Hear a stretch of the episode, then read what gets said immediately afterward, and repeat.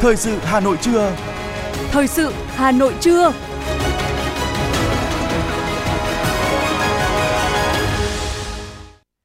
Kính chào quý vị và các bạn. Bây giờ là chương trình thời sự của Đài Phát thanh Truyền hình Hà Nội. Chương trình trưa nay thứ bảy, ngày 21 tháng 10 có những nội dung chính sau đây.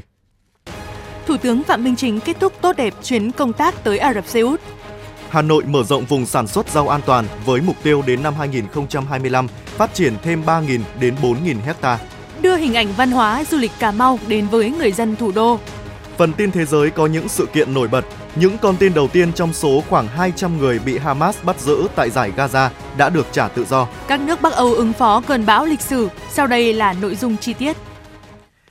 Thưa quý vị và các bạn, sáng nay, Thủ tướng Chính phủ Phạm Minh Chính và đoàn đại biểu cấp cao Việt Nam đã về tới Hà Nội, kết thúc tốt đẹp chuyến công tác tham dự hội nghị cấp cao ASEAN, Hội đồng Hợp tác Vùng Vịnh và thăm Vương quốc Ả Rập Xê Út từ ngày 18 đến 20 tháng 10 theo lời mời của Quốc vương nước chủ nhà. Chỉ hơn 2 ngày công tác tại Ả Rập Xê Út, nhưng Thủ tướng Chính phủ Phạm Minh Chính đã có hơn 20 hoạt động song phương và đa phương, Thủ tướng đã dự và có bài phát biểu quan trọng tại hội nghị cấp cao ASEAN, Hội đồng Hợp tác Vùng Vịnh, tiếp xúc song phương với trưởng đoàn của các nước tham dự hội nghị như Thủ tướng Lào, Thủ tướng Campuchia, Tổng thống Philippines, Tổng thống Indonesia, Thủ tướng Singapore, Quốc vương Qatar, Tổng thống các tiểu vương quốc Ả Rập Thống Nhất, cùng với đó là các hoạt động song phương và thúc đẩy quan hệ nhiều mặt với Vương quốc Ả Rập Xê Út – Đặc biệt, việc Thủ tướng thăm trụ sở Ban Thư ký Hội đồng Hợp tác Vùng Vịnh và chứng kiến lễ ký kết bản ghi nhớ hợp tác giữa Bộ Ngoại giao Việt Nam và Ban Thư ký Hội đồng Hợp tác Vùng Vịnh cho thấy Việt Nam sẵn sàng là cầu nối giữa ASEAN với các nước Hội đồng Hợp tác Vùng Vịnh. Với Ả Rập Xê Út, Thủ tướng Chính phủ Phạm Minh Chính đã hội kiến với Thủ tướng Hoàng Thái tử Ả Rập Xê Út, tiếp các bộ trưởng quan chức chính phủ, hoàng gia và các tập đoàn kinh tế, quỹ đầu tư lớn của Ả Rập Xê Út – đồng thời dự và phát biểu tại Diễn đàn Kinh doanh Việt Nam Ả Rập Xê Út, gặp gỡ cán bộ Đại sứ quán Việt Nam và đại diện cộng đồng người Việt Nam tại Ả Rập Xê Út.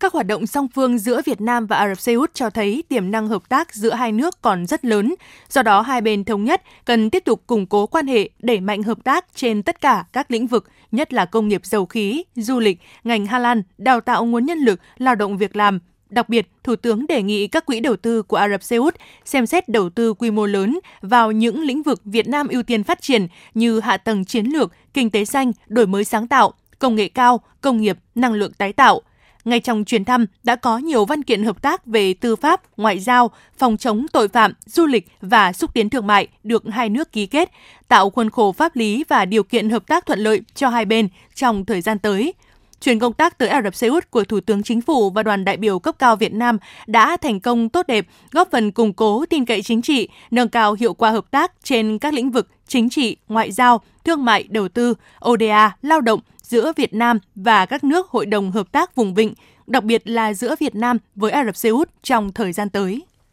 Quận ủy, Hội đồng Nhân dân, Ủy ban Nhân dân quận Hai Bà Trưng tổ chức hội nghị tiếp xúc đối thoại trực tiếp giữa người đứng đầu cấp ủy chính quyền với Ủy ban Mặt trận Tổ quốc, các tổ chức chính trị xã hội và nhân dân trên địa bàn quận. Tại hội nghị, Phó Chủ tịch Ủy ban Nhân dân quận Hai Bà Trưng Nguyễn Thị Thu Hiền thông tin kết quả thực hiện phát triển kinh tế xã hội, các nhiệm vụ chính trị của quận 9 tháng năm 2023. Theo đó, phần lớn chỉ tiêu kinh tế vượt so với cùng kỳ năm ngoái trưởng ban tổ chức quận ủy đã nêu ý kiến tiếp thu trả lời của quận ủy trước 4 ý kiến kiến nghị liên quan đến lĩnh vực công tác xây dựng Đảng chính quyền. Phó Chủ tịch Ủy ban Nhân dân quận phụ trách về xây dựng quản lý đô thị nêu ý kiến trả lời giải trình cụ thể của Ủy ban Nhân dân quận đối với 19 ý kiến kiến nghị của nhân dân trên địa bàn về kinh tế xã hội, cải cách hành chính, cơ chế chính sách, đô thị đất đai, xây dựng môi trường, văn hóa, y tế, giáo dục, an sinh xã hội – với tinh thần cầu thị, thẳng thắn, chính quyền quận sẽ sớm có văn bản trả lời về việc tiếp tục giải quyết hai ba kiến nghị của người dân đã nêu và ý kiến trực tiếp tại hội nghị này. Xin lỗi quý vị, quận ủy Hai Bà Trưng đề nghị người đứng đầu cấp ủy chính quyền các cấp phải xác định người dân là trung tâm, là chủ thể trong xây dựng và phát triển, phục vụ cuộc sống người dân là mục tiêu, động lực trong lãnh đạo và tổ chức thực hiện nhiệm vụ của cấp ủy chính quyền các cấp. Ủy ban Mặt trận Tổ quốc Việt Nam huyện Sóc Sơn cũng tổ chức sơ kết 9 tháng năm 2023, phát động đợt thi đua đặc biệt chào mừng Đại hội đại biểu Mặt trận Tổ quốc Việt Nam các cấp nhiệm kỳ 2024-2029. Trong 9 tháng qua, Ủy ban Mặt trận Tổ quốc Việt Nam huyện Sóc Sơn không ngừng đổi mới, nâng cao chất lượng hoạt động, luôn bám sát chỉ đạo của cấp ủy, Mặt trận Tổ quốc cấp trên, phối hợp chặt chẽ với các tổ chức thành viên, thực hiện tốt chức năng, nhiệm vụ. Đơn vị cũng tích cực động viên các tầng lớp nhân dân phát huy khối đại đoàn kết toàn dân tộc, hăng hái thi đua lao động sản xuất, học tập, công tác, góp phần hoàn thành các chỉ tiêu kinh tế xã hội của địa phương, phát huy tốt vai trò giám sát, phản biện xã hội. Tổng kết 20 năm tổ chức Ngày hội Đại đoàn kết toàn dân tộc, Mặt trận Tổ quốc Việt Nam huyện Sóc Sơn được Ủy ban nhân dân thành phố tặng bằng khen cho một tập thể, một cá nhân tiêu biểu. Ủy ban Mặt trận Tổ quốc Việt Nam thành phố khen thưởng 4 tập thể, 5 cá nhân, huyện khen thưởng 26 cá nhân và 42 tập thể tiêu biểu. Nhân dịp này, Mặt trận Tổ quốc Việt Nam huyện Sóc Sơn đã phát động đợt thi đua đặc biệt chào mừng Đại hội đại biểu Mặt trận Tổ quốc Việt Nam các cấp thành phố Hà Nội tiến tới Đại hội đại biểu toàn quốc Mặt trận Tổ quốc Việt Nam lần thứ 10, nhiệm kỳ 2024-2029. Thời gian thực hiện từ tháng 10 năm 2023 đến tháng 8 năm 2024.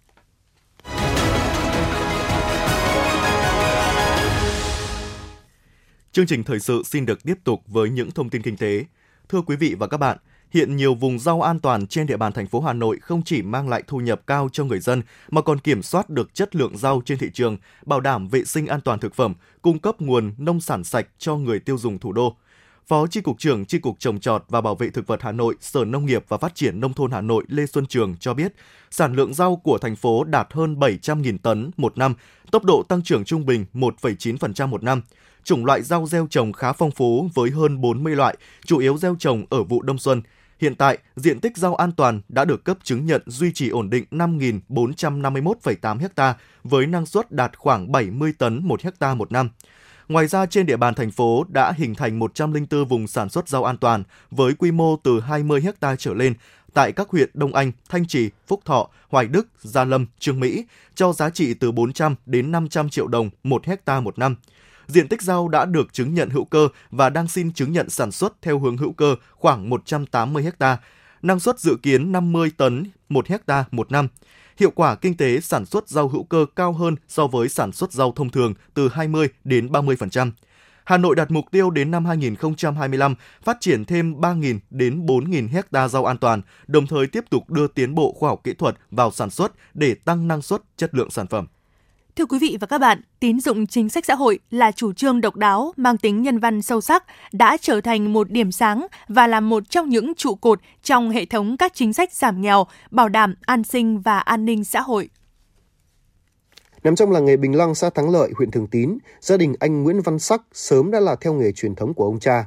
Để giữ nghề và phát triển nghề, gia đình anh đã duy trì và mở rộng sản xuất kinh doanh tranh thêu, giải quyết được lao động dôi dư trong làng, Tuy nhiên, sau khi dịch COVID-19, gia đình lâm vào khó khăn, đồng vốn để phục vụ sản xuất là rất cần thiết. Anh Nguyễn Văn Sắc, xã Thắng Lợi, huyện Thường Tín cho biết. À, nhờ sự giúp đỡ của ngân hàng chính sách cho à, giúp mà à, nhân dân vay vốn từ à, nhờ đồng vốn đấy mà nhân dân đã phát triển kinh doanh duy trì được các nhà xưởng giúp cho những lao động không bị mất việc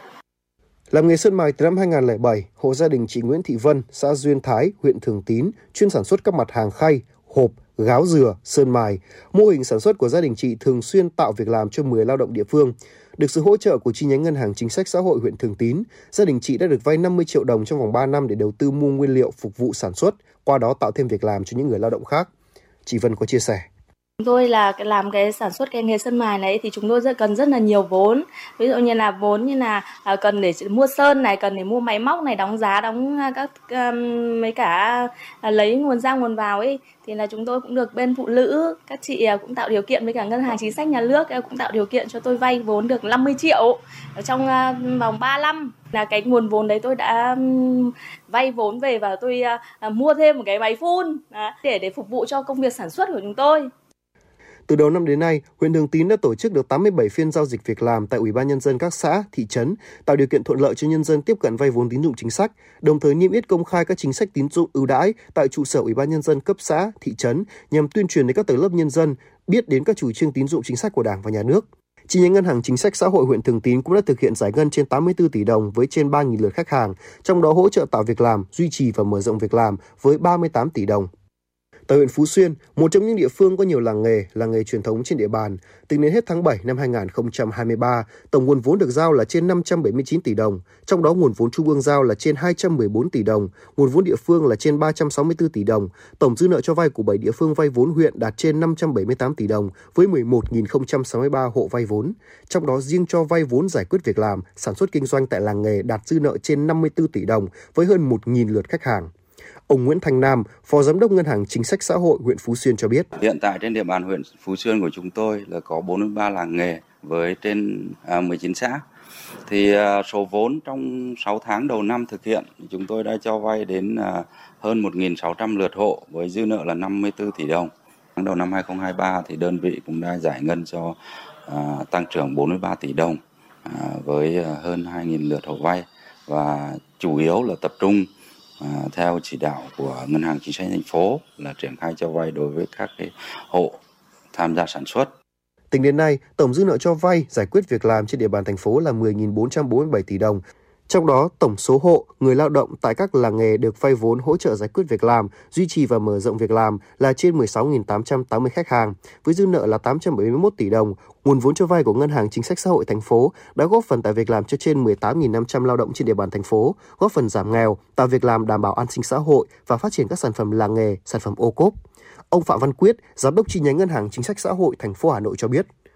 Khách hàng vay vốn tại các cái làng nghề phố nghề này thì chủ yếu là những người lao động, thế và hộ gia đình, họ kinh doanh nhỏ lẻ. Thế cho nên rất phù hợp với các chương trình tín dụng chính sách xã hội mà chúng tôi đang triển khai. Đặc biệt là cái chương trình cho vay giải quyết việc làm. Cái việc cho vay đối với các làng nghề, tạo ra việc làm, qua đó thì cũng góp phần cùng với thành phố à, thực hiện cái kế hoạch giải quyết việc làm hàng năm của ban nhân thành phố Hà Nội. Nguồn vốn cho vay được triển khai kịp thời, chất lượng đã phát huy hiệu quả trong việc triển khai các chương trình, mục tiêu của thành phố Hà Nội về giảm nghèo nhanh và bền vững, tạo việc làm, xây dựng nông thôn mới và đảm bảo an sinh xã hội. Kết quả đó đã được cấp ủy chính quyền địa phương các cấp ghi nhận, đánh giá cao, qua đó tin tưởng mạnh dạn tiếp tục bố trí ngân sách chuyển bổ sung vốn sang ngân hàng chính sách xã hội hàng năm. Thưa quý vị và các bạn, cùng với việc hỗ trợ phụ nữ thủ đô khởi nghiệp, thời gian qua, Hội Liên hiệp Phụ nữ thành phố Hà Nội cũng đẩy mạnh việc truyền thông quảng bá sản phẩm ô cốp của các đơn vị doanh nghiệp nữ thủ đô. Đây cũng là một trong những hoạt động nhằm hỗ trợ các doanh nghiệp, hợp tác xã, hộ kinh doanh do nữ làm chủ, ổn định sản xuất kinh doanh, mở rộng thị trường tiêu thụ vốn chuyên sản xuất các mặt hàng thủ công mỹ nghệ từ chất liệu sừng trâu và sừng bò dùng để xuất khẩu sang Trung Quốc và thị trường các nước Đông Nam Á. Nhưng do ảnh hưởng của dịch COVID-19 khiến thị trường xuất khẩu của công ty trách nhiệm hữu hạn sản xuất và xuất nhập khẩu hàng thủ công mỹ nghệ Đông Nam Á, xã Hòa Bình, huyện Thường Tín gặp khó khăn. Đó là lúc mà với sự hỗ trợ của Hội Liên hiệp Phụ nữ Hà Nội, Thông qua các điểm trưng bày giới thiệu sản phẩm ô cốp, làng nghề mà các sản phẩm của công ty đã tìm kiếm được bạn hàng và thúc đẩy tiêu thụ trong nước, bà Lê Thị Thuận, Phó Giám đốc Công ty trách nhiệm hữu hạn sản xuất và xuất nhập khẩu hàng thủ công mỹ nghệ Đông Nam Á, xã Hòa Bình, huyện Thường Tín chia sẻ. Tôi cũng đang duy trì về à, cái sản phẩm à, bốn sao ô cốp mà thành phố đã mở con đường ra để à, chứng nhận cho những cái sản phẩm mà được ô cốp chúng tôi cũng được à, trong nước và quốc tế quan tâm rất là nhiều. Cũng từ cái sản phẩm ô cốp mà chúng tôi là đứng chủ thể để biết cách giới thiệu cho từng sản phẩm, câu chuyện của từng sản phẩm để lan tỏa ra người tiêu dùng à, tin tưởng và mua sản phẩm về dùng à, thiết thực hơn trong những ngày này, tại Trung tâm Giáo dục Nghề nghiệp và Hỗ trợ Phát triển Phụ nữ Hoàng Văn Thụ, quận Hà Đông, Hội Liên hiệp Phụ nữ Hà Nội cũng đã tổ chức hoạt động quảng bá sản phẩm ô cốp, sản phẩm làng nghề của nữ doanh nhân thủ đô, triển khai điểm kết nối giới thiệu sản phẩm của các doanh nghiệp để đưa sản phẩm an toàn chất lượng, đạt tiêu chuẩn ô cốp đến trực tiếp người tiêu dùng, tạo cơ hội để các doanh nghiệp tìm kiếm và kết nối với các đối tác, mở rộng cơ hội giao thương, hỗ trợ trang bị kiến thức, kỹ năng kinh doanh, tiếp thị sản phẩm cho các nữ doanh nhân. Nghệ nhân Tạ Thị Thu Hương, xã Phương Trung, huyện Thanh Oai cho hay. Đến bây giờ tôi đã được uh, thành phố công nhận 6 sản phẩm đạt chuẩn 4 sao ô cốp từ 2019 thì cái nón nó làm sao nó đã có thương hiệu thì muốn nó vang xa vang xa hơn nữa đi ra được cái du lịch bán các điểm du lịch và được đi các nước để nó có cái thương hiệu sản phẩm ô cốp 4 sao, thì mình vào cái thị trường nào, khách hàng có mua nó cũng có thương hiệu và có mã truy xuất nguồn gốc thì sản phẩm mình sẽ bán được nhiều hơn. Trong 4 năm qua, cùng với việc triển khai chương trình mỗi xã một sản phẩm của Hà Nội, đã có trên 200 chủ thể nữ với 324 sản phẩm được công nhận sản phẩm ô cốp, 275 doanh nghiệp nữ được kết nối xây dựng thương hiệu sản phẩm. Các cấp hội phụ nữ Hà Nội thường xuyên quan tâm tổ chức các hoạt động kết nối mở rộng thị trường quảng bá giới thiệu sản phẩm cho các cơ sở sản xuất, doanh nghiệp, hợp tác xã do nữ làm chủ, tổ chức hoạt động hỗ trợ các ý tưởng khởi nghiệp cho phụ nữ. Bà Nguyễn Thị Hảo, Giám đốc Trung tâm Giáo dục nghề nghiệp và hỗ trợ phát triển phụ nữ Hà Nội cho biết. Thì chúng tôi đã tập trung rất là nhiều cho các cái hoạt động hỗ trợ chị em để xây dựng à, các cái sản phẩm an toàn, xây dựng sản phẩm ô cốp và xây dựng thương hiệu cho sản phẩm và nhân liệu cho doanh nhân với một chuỗi các cái hoạt động tổ chức các cái chương trình giao thương kết nối giới thiệu sản phẩm tổ chức các cái talk show để chia sẻ các cái kinh nghiệm cho chị em trong cái việc phát triển sản phẩm ô cốp. Thế mà chúng tôi cũng có những cái chương trình tư vấn trực tiếp để chị em có thể tiếp cận một cái quy trình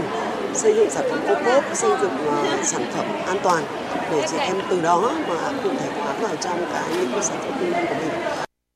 Cùng với việc tổ chức các hoạt động truyền thông, các cấp hội phụ nữ đã tiếp tục phối hợp với các sở ngành chuyên gia, tổ chức tập huấn truyền thông, nâng cao kiến thức năng lực khởi nghiệp cho hơn 1.000 phụ nữ, hỗ trợ xây dựng thương hiệu, nhãn hiệu sản phẩm ô cốp, ứng dụng chuyển đổi số thương mại điện tử, kết nối tiêu thụ sản phẩm, đồng thời tín chấp hơn 8.152 tỷ đồng vốn hỗ trợ phụ nữ phát triển kinh tế, hướng dẫn thành lập mới 5 hợp tác xã do phụ nữ quản lý điều hành, hỗ trợ 724 phụ nữ khởi sự kinh doanh, khởi nghiệp. Bà Nguyễn Thị Thu Thủy, Phó Chủ tịch Hội Liên hiệp Phụ nữ Hà Nội, đánh giá. Hội Liên hiệp Phụ nữ các cấp tổ chức các hoạt động để hỗ trợ chị em uh, tiêu thụ sản phẩm, quảng bá uh, và truyền thông các sản phẩm an toàn do phụ nữ sản xuất. Các sản phẩm đã đạt những chuẩn về ô cốp à, và đồng thời à, cũng đã kết nối để tổ chức các hoạt động giao thương ở các tỉnh thành bạn, ở các cái diễn đàn và cũng đưa các cái sản phẩm đến các cái nước bạn.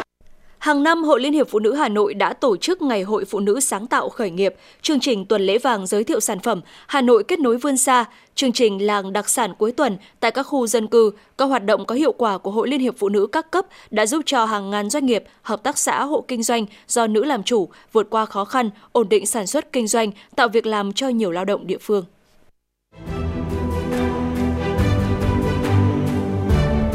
Chương trình dòng thời gian bài ca đi cùng năm tháng số 7 với chủ đề Huyền thoại mẹ sẽ đưa quý khán thính giả bước vào không gian tràn đầy mỹ cảm, trữ tình và sâu lắng của những giai điệu âm nhạc. Từ bao đời nay, hình tượng cha rồng mẹ tiên đã nằm sâu vào tiềm thức của mỗi người dân Việt Nam, trở thành biểu tượng thiêng liêng về giống hòa dân tộc, từ thuở khai thiên phá thạch, mở mang sơn trang bờ cõi. Trong huyền tích ấy, hình ảnh mẹ Âu Cơ như bao người mẹ Việt khác, bình dị, đảm đang, chịu thường, chịu khó. Mẹ dạy muôn dân trồng lúa nước, nuôi tầm, dệt vải, đánh bắt, hái lượm. Bởi vậy, hình tượng mẫu Âu Cơ luôn gắn liền với nền văn minh nông nghiệp, bà chính là người mẹ xứ sở. Mẹ Âu Cơ, biểu tượng cho một nửa thế giới từng tạo nên mạch nguồn sự sống và lịch sử dân tộc thông qua những người phụ nữ Việt Nam từ hình ảnh người mẹ trong đời thường cho đến mẹ quê hương, mẹ tổ quốc, đối với mỗi người Việt, mẹ chính là biểu tượng thiêng liêng nhất. Nhân kỷ niệm 93 năm ngày thành lập Hội Liên hiệp Phụ nữ Việt Nam, chương trình dòng thời gian bài ca đi cùng năm tháng số 7 với chủ đề Huyền thoại mẹ được truyền hình trực tiếp trên kênh 1, kênh phát thanh FM 96 và các nền tảng số của Đài Hà Nội từ 20 giờ ngày 22 tháng 10 tại trường quay S5 của Đài Hà Nội. Kính mời quý khán thính giả cùng theo dõi.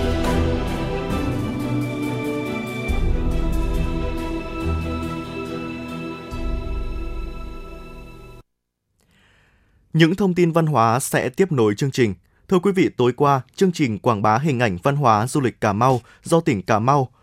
phối hợp với thành phố Hà Nội tổ chức đã diễn ra tại không gian đi bộ Hồ Hoàn Kiếm. Chương trình diễn ra với nhiều hoạt động đặc sắc. Bên cạnh đó, sự kiện diễn ra các hoạt động hoạt náo giao lưu với khách tham quan tại phố đi bộ.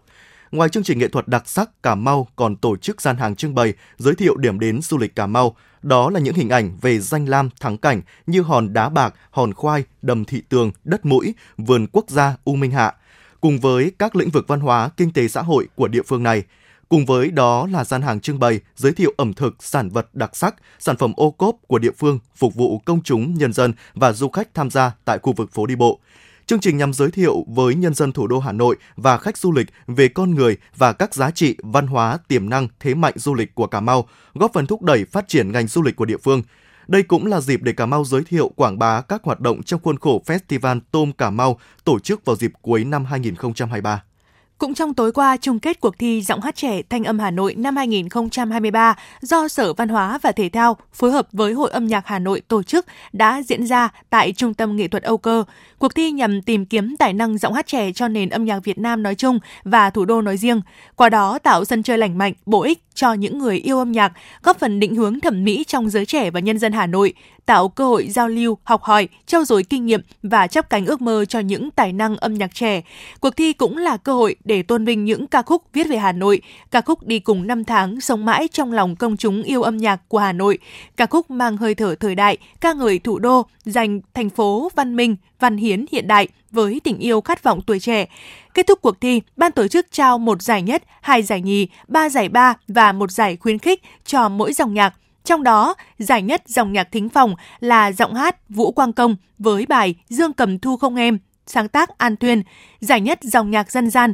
là giọng hát Đoàn Thị Linh với bài Trăng về phố, sáng tác Lê Mây. Giải nhất dòng nhạc nhẹ thuộc về thí sinh Trịnh Thị Hoài Tú với bài Đừng ngoảnh lại, sáng tác Lưu Hương Giang. Thưa quý vị và các bạn, hát chống quân là nghệ thuật dân gian độc đáo ở đồng bằng Bắc Bộ. Qua những lời đối đáp giao duyên với những giọng ca mượt mà, dân dã, phản ánh hơi thở, cuộc sống lao động của nhân dân. Đứng trước nguy cơ bị mai một bằng tình yêu với loại hình nghệ thuật dân gian, nghệ nhân Kiều Thị Mách, xã Phúc Tiến, huyện Phú Xuyên cũng đã giải công sưu tầm khôi phục các bài hát xưa và sáng tác nên những bài hát mới, phản ánh hơi thở thời đại, giúp sống lại một làn điệu chống quân tại vùng quê Phúc Tiến.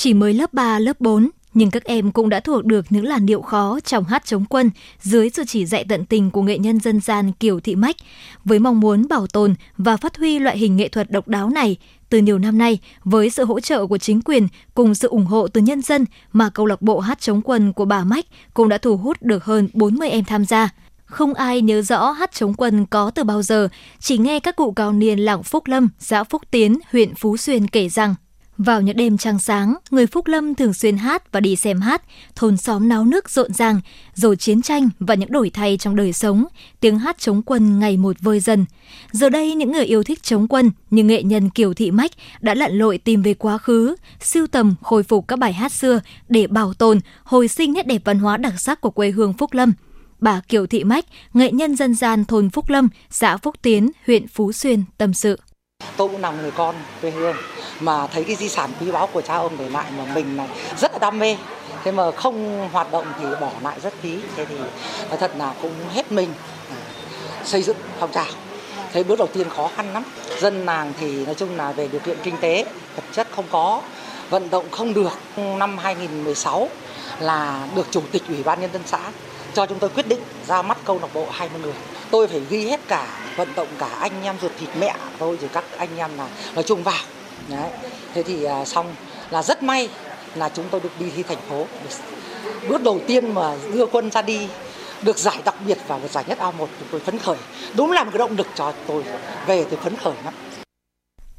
Hơn 50 lời bài hát chống quân đã được bà siêu tầm và sáng tác để cho nhân dân biểu diễn. Tình yêu và sự nhiệt huyết của bà cũng đã lay động và lan tỏa đến tất cả những con người hồn hậu yêu thích nghệ thuật chống quân. Từ đó, với sự hỗ trợ của Ủy ban Nhân dân xã Phúc Tiến, thì câu lạc bộ hát chống quân làng Phúc Lâm cũng đã ra đời và hoạt động thường xuyên. Trong đó có 6 nghệ nhân ưu tú tham gia, đã làm sống lại một làn điệu chống quân cổ đã bị mai một. Nghệ nhân Hoàng Thị Thoan, xã Phúc Tiến, huyện Phú Xuyên chia sẻ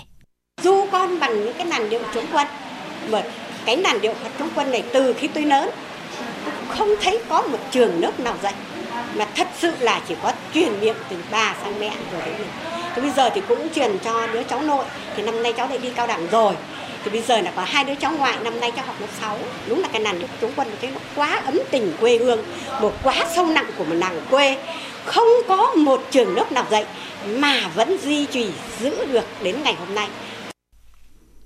Đình làng Phúc Lâm những năm gần đây lại rộn ràng tiếng hát chống quân của không chỉ những người lớn tuổi mà cả các em nhỏ cũng hăng say theo ông bà, cha mẹ gia đình để tập luyện hát chống quân. Giữ gìn bản sắc văn hóa của quê hương, lưu giữ một loại hình nghệ thuật độc đáo như hát chống quân đang được chính quyền và nhân dân chung tay hưởng ứng, mang đến một sức sống mới cho loại hình nghệ thuật độc đáo của cha ông để lại. Ông Vũ Đức Hòa, Phó Chủ tịch Ủy ban Nhân dân xã Phúc Tiến, huyện Phú Xuyên cho biết.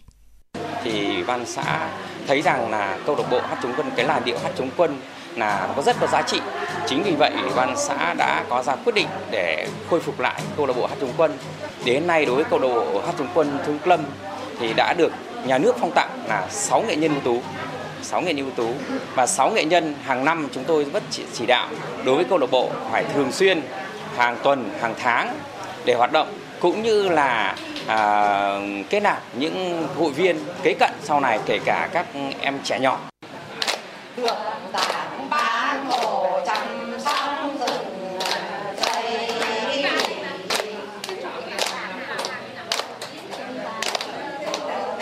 can bộ và nhân dân chúng ta luôn cố gắng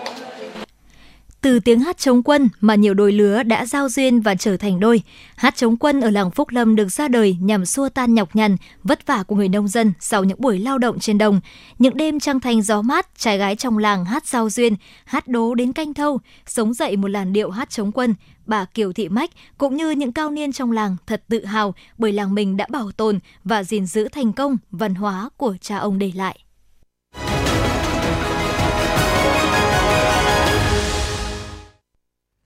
Quý vị và các bạn đang nghe chương trình thời sự của Đài Phát thanh Truyền hình Hà Nội. Phần tin thế giới sẽ tiếp nối chương trình.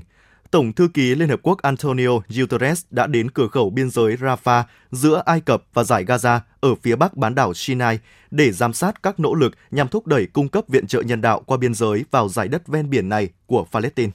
Những con tin đầu tiên trong số khoảng 200 người bị Hamas bắt giữ tại giải Gaza đã được trả tự do. Văn phòng Thủ tướng Israel Benjamin Netanyahu xác nhận hai công dân Mỹ đang được đưa từ khu định cư Nanos gần biên giới Gaza đến một căn cứ quân sự ở miền trung Israel. Một nguồn tin cấp cao trong quân đội Niger cho biết một toán binh sĩ Pháp đã rời nước này để đến Cộng hòa Chad. Đây là những người đầu tiên trong số 1.450 binh sĩ Pháp đang đồn trú tại Niger phải rời khỏi nước này theo yêu cầu trước đó của chính quyền quân sự Niger. Cảnh sát Argentina cho biết lực lượng chức năng đã bắt giữ một đối tượng được cho là thủ phạm đe dọa đánh bom Đại sứ quán Israel và Mỹ tại Buenos Aires. Đối tượng bị bắt giữ là một thanh niên 18 tuổi. Đối tượng không chỉ gửi email đe dọa đánh bom tới Đại sứ quán Mỹ và Israel, mà trước đó còn gửi cả tin nhắn đe dọa tới các cơ quan đại diện và nhân viên ngoại giao của Canada, các tiểu vương quốc Ả Rập Thống Nhất, Iran và phái đoàn của Liên minh châu Âu tại Argentina.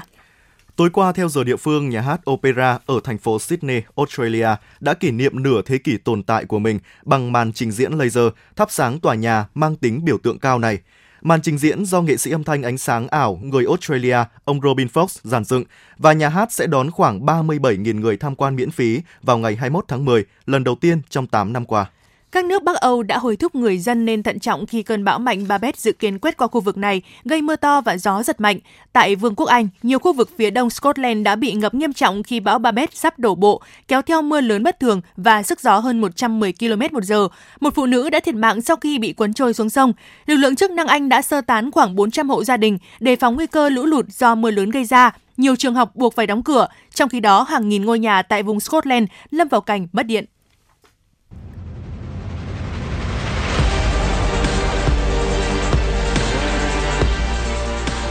Bản tin thể thao.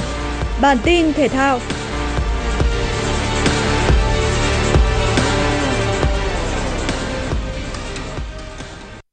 Giải bóng đá vô địch quốc gia V-League 2023-2024 đã khởi tranh với trận mở màn trên sân Lạch Tray giữa hai câu lạc bộ Hải Phòng và Hoàng Anh Gia Lai. Hai đội triển khai lối chơi tấn công và thể hiện rõ mục tiêu giành 3 điểm. Chính vì vậy, rất nhiều cơ hội được tạo ra, song mãi phút 81 thế cân bằng mới bị phá vỡ đội chủ nhà được hưởng quả phạt đền do đối phương để bóng chạm tay trong vòng cấm. Và tự cự ly 11 mét, tiền đạo Lucao không mắc sai lầm nào. Những tưởng chiến thắng xích sao sẽ thuộc về Hải Phòng thì ở phút bù giờ thứ năm của trận đấu, một cầu thủ mang quốc tịch Brazil khác là trung vệ Jairo đã có pha đánh đầu hiểm hóc gỡ hòa cho Hoàng Anh Gia Lai. 1-1 là kết quả cuối cùng. Các trận còn lại thuộc vòng 1 V-League sẽ diễn ra vào hôm nay và ngày mai. Trong đó tâm điểm là cuộc chạm trán giữa đương kim vô địch Công an Hà Nội và Bình Định tại sân hàng đẫy vào 19 giờ 15 tối chủ nhật. Borussia Dortmund đã giành chiến thắng 1-0 trước Werder Bremen trong trận đấu sớm thuộc vòng 8 giải vô địch quốc gia Đức Bundesliga. Tiền vệ tuyển thủ Đức Julian Brand phá bẫy Việt vị thông minh đã ghi bàn thắng duy nhất mang lại 3 điểm cho đội chủ sân Signal Iduna Park. Borussia Dortmund hiện có 20 điểm và tạm thời vươn lên ngôi đầu bảng. Họ duy trì thành tích bất bại hơn Bayer Leverkusen 1 điểm và Bayern Munich 3 điểm trước khi hai câu lạc bộ này thi đấu trận của mình tại vòng 8. Hai cây vợt đến từ Mỹ Ben Shelton và Tommy Paul đụng độ nhau tại vòng tứ kết giải quần vợt Nhật Bản mở rộng. Xét đầu chứng kiến sự quyết liệt, cân bằng, cả hai bám đuổi xích sao từng điểm số. Và Shelton chỉ có thể thắng ở những điểm cuối của loạt tiebreak. Trong set 2, cây vợt 21 tuổi xếp hạng 20 thế giới có lợi thế breakpoint để đi đến tỷ số 6-3. Ben Shelton đã đánh bại hạt giống số 5 Tommy Paul sau hai set đấu. Đối thủ tiếp theo của anh là một người Mỹ khác, Marcos Giron. Cây vợt đã hạ hạt giống số 8 Felix Aliasim 6-1, 6-4. Đài khí tượng thủy văn khu vực đồng bằng và trung du Bắc Bộ dự báo do ảnh hưởng của không khí lạnh hai ngày cuối tuần, Hà Nội mưa vài nơi về đêm và sáng sớm, nắng về trưa và chiều, gió đông bắc cấp 2 cấp 3, thời tiết chuyển lạnh, vùng núi chuyển rét về đêm và sáng sớm. Trong đợt không khí lạnh này, nhiệt độ thấp nhất tại Hà Nội phổ biến từ 19 đến 21 độ, vùng núi các huyện Ba Vì, Sóc Sơn từ 18 đến 20 độ. Quý vị và các bạn vừa nghe chương trình thời sự của Đài Phát thanh Truyền hình Hà Nội, chỉ đạo nội dung Nguyễn Kim Khiêm, chỉ đạo sản xuất Nguyễn Tiến Dũng, chịu trách nhiệm tổ chức sản xuất Lưu Hương. Chương trình do các phát thanh viên Võ Nam Thúy Hằng cùng kỹ thuật viên Quang Ngọc phối hợp thực hiện. Thân ái chào tạm biệt.